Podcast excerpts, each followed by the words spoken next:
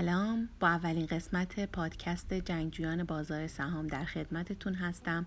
من میخوام توی این پادکست داستان آدم‌های موفق توی بازار سهام رو که تو هر جای دنیا هستن براتون بگم. امیدوارم که دوست داشته باشین و ازتون قدردانم که من رو میشنوید.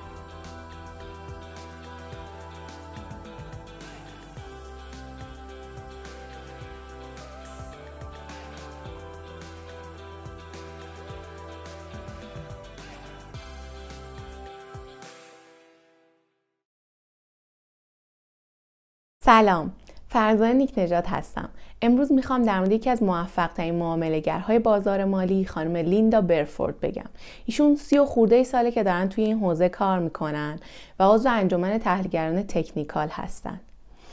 داستان ایشون از اونجای شروع شد که خیلی علاقه‌مند به این کار بودن، ولی کسی جدیشون نمیگرفته و بهش میگفتن که تو بی تجربه‌ای و ما نمیتونیم بهتون کار بدیم.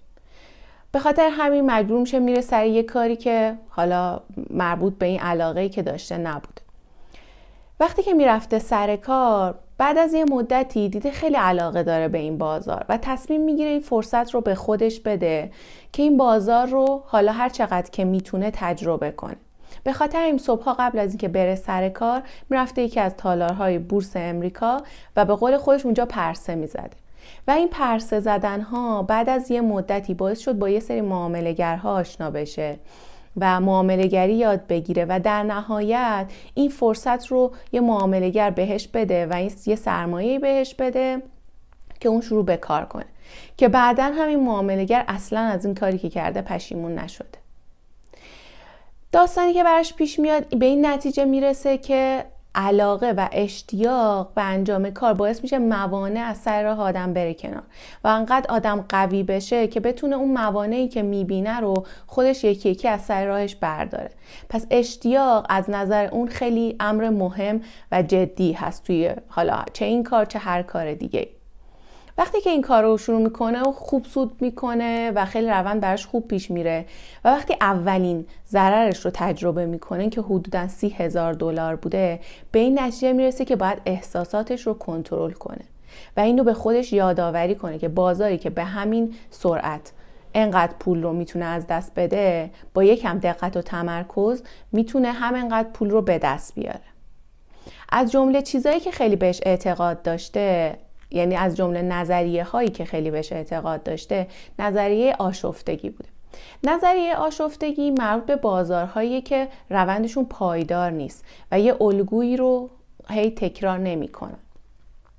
این داستانش چطوریه؟ داستانش اینطوریه که میگه اگه که یه تغییری کوچیکی توی یه مقیاس یا متغیری ایجاد بشه، میتونه توی ابعاد بزرگتر و در طولانی مدت تغییرهای بزرگ به وجود بیاره که بهش میگن اثر پروانه‌ای.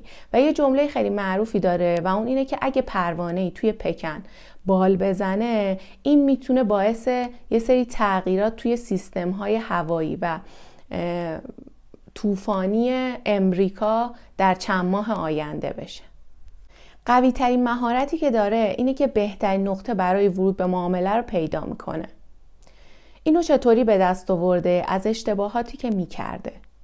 به نظر خودش نقطه ضعفش این بوده که خیلی زود وارد معامله میشده و یه جمله معروفی هست که میگن پیشگامان از پشت سر تیر میخورن و این باعث شده که روی این موضوع کار کنه و یاد بگیره و این رو هر موقع که میخواد وارد معامله‌ای بشه با خودش توی ذهنش تکرار کنه که باید صبر کنه و این جمله صبر صبر صبر که توی یکی از استوریا هم براتون گفتم از همین اشتباه میاد. و این نکته رو میگه که اگه که بهترین نقطه برای ورود رو پیدا کنید، حتی اگه تحلیلتون هم اشتباه باشه، ضرر کمتری رو خواهید دید. اون این عقیده رو داره که بهترین معاملات زمانی اتفاق میفته که همه میترسن، چون عموم افراد توی این بازار به عقیده اون فکر نکرده عمل میکنن. یه مثال جالبی میزنه، میگه اگه قیمت تعادلی رو یه لاستیک در نظر بگیرید، وقتی این لاستیک کشیده بشه به سرعت به حالت اولیه خودش برمیگرده و اون صبر میکنه تا این لاستیک بیشترین حد ممکن کشیده بشه. حالا از کجا میفهمه؟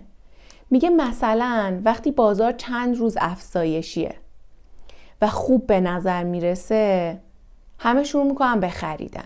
ولی افراد حرفه‌ای اونایی هستن که توی این بازار میفروشن و برعکس. وقتی بازاری کاهشی هست و چند روز داره کاهش پیدا میکنه، افراد حرفه‌ای شروع میکنن به خرید کردن. ایشون یه کار جالبی که کردن برای من خیلی جذاب بود و باعث شد که منو جذب کنن که در موردشون بخونم، این بوده که یه اندیکاتوری نوشتن، یعنی ایدهشو دادن، طرحشو مطرح کردن و یه برنامه نویس اونو براشون نوشت. این اندیکاتور بر اساس شبکه‌های عصبیه و کاری که منم کردم اینه که اومدم یکی از راهکارهای داده کاوی به اسم کلاسیفیکیشن رو اندیکاتور کردم و دارم از اون استفاده میکنم. الان بهتون عکسش رو نشون میدم که این چطوری عمل میکنه و جذابیتش اینه که از داده ها استفاده میکنه و هر لحظه آپدیت میشه و هر لحظه خودش رو تکامل میده. حالا چند تا عکس بهتون نشون میدم در مورد سهم‌های ایران که من از این استفاده کردم. ایشون دلیل اینکه معامله‌گر خوبی شدن رو مهارت در درک بالای الگوهای بازار میدونه و این رو مدیون سابقه طولانیش توی موسیقی میدونه. میگه من ساعت‌ها میشستم نوت‌های موسیقی رو بررسی میکردم و تحلیل میکردم. این باعث شد که اون بخشی از ذهنم که مربوط به تشخیص الگو است تقویت بشه. همینطور تمرین موسیقی باعث شد تمرکز و انضباطم بالا بره که این دو تا خصیصه ضروری برای معامله‌گر خوب شدن هست. موسیقی پر از الگوهایی که به طور متنوع داره تکرار میشه. بازار هم همینطوره، پر از الگوهایی که داره تکرار میشه. برای خلق موسیقی باید صبور باشین. همینطور توی بازار برای به دست آوردن یه فرصت معاملاتی باید صبر داشته باشین. میتونید تمرین کنید اما نمیتونید انتظار داشته باشید که یه قطعه موسیقی رو بدون عیب و نقص بنوازید. توی بازار هم همینطوره، نمیتونید توقع داشته باشین که توی کف بخرین و توی سقف بفروشین، ولی میتونید امیدوار باشین که از پیش بهتر بنوازید یا از پیش بهتر معامله کنید. چیزی که باعث میشه که توی هر دو این زمینا، چه موسیقی چه بازار، موفق عمل کنید، از نظر اون آسوده خاطر بودنه و پذیرش هر اون چه که اتفاق میفته. یعنی ما هر چی که اتفاق میفته رو اونطوری که هست و نیست بپذیریم. ایشون میگن که ویژگی پایه‌ای و مشترکی که در معامله‌گرهای موفق و بزرگ وجود داره اینه که یه احساس اطمینان نسبتاً قوی به توانایی هاشون دارن. یعنی اینطوری نیست که اونها موفق بشن و بعد این احساس رو پیدا کنن. اونها این احساس رو دارن که باعث میشه موفق بشن.